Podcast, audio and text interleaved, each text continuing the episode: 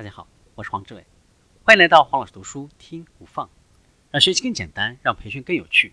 我们继续分享心智成长，解决方案不止一个，并且无需立即制定。恐惧会让我们的观点变得片面，基本上也缩小了我们的眼界。花点时间看看存在于外界的不同诠释、信息以及概念，从我们认知中的困境转移，会让我们得以跳出。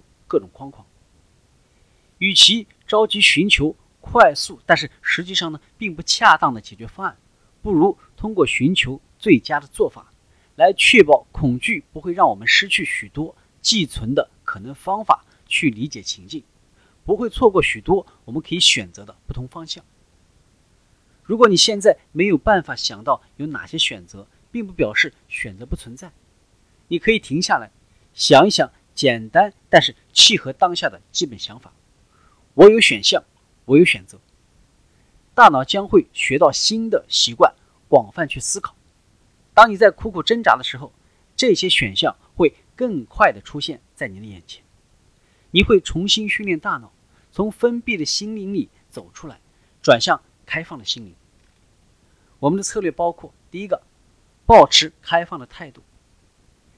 接下。追寻事实的使命，要找出答案，就必须将自主性的说法转变成问题。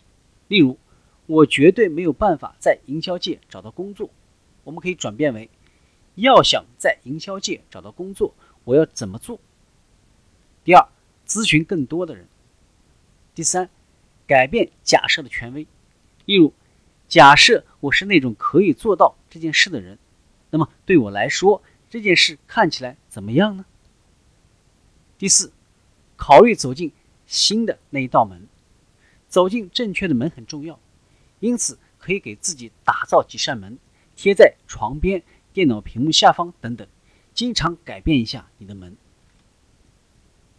第五，从这里到永恒，对，从这里到荒谬无际，可以在纸上画上三栏，分别是最糟糕的情境。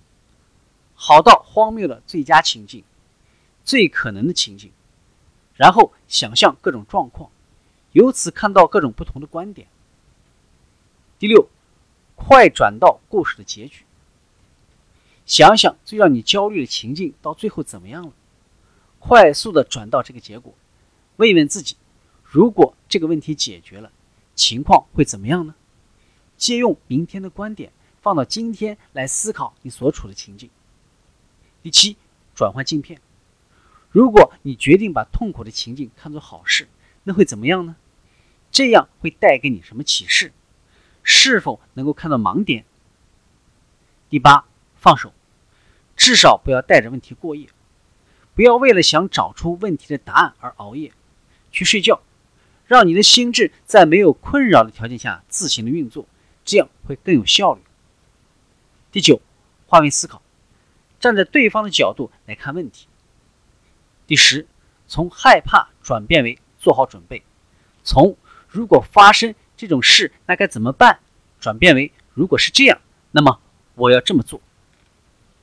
今天的分享就是这样，请关注王老师读书，每周您都将收到我们推送的王老师读书的文字版本，只需五分钟，学习很简单。我们下期见。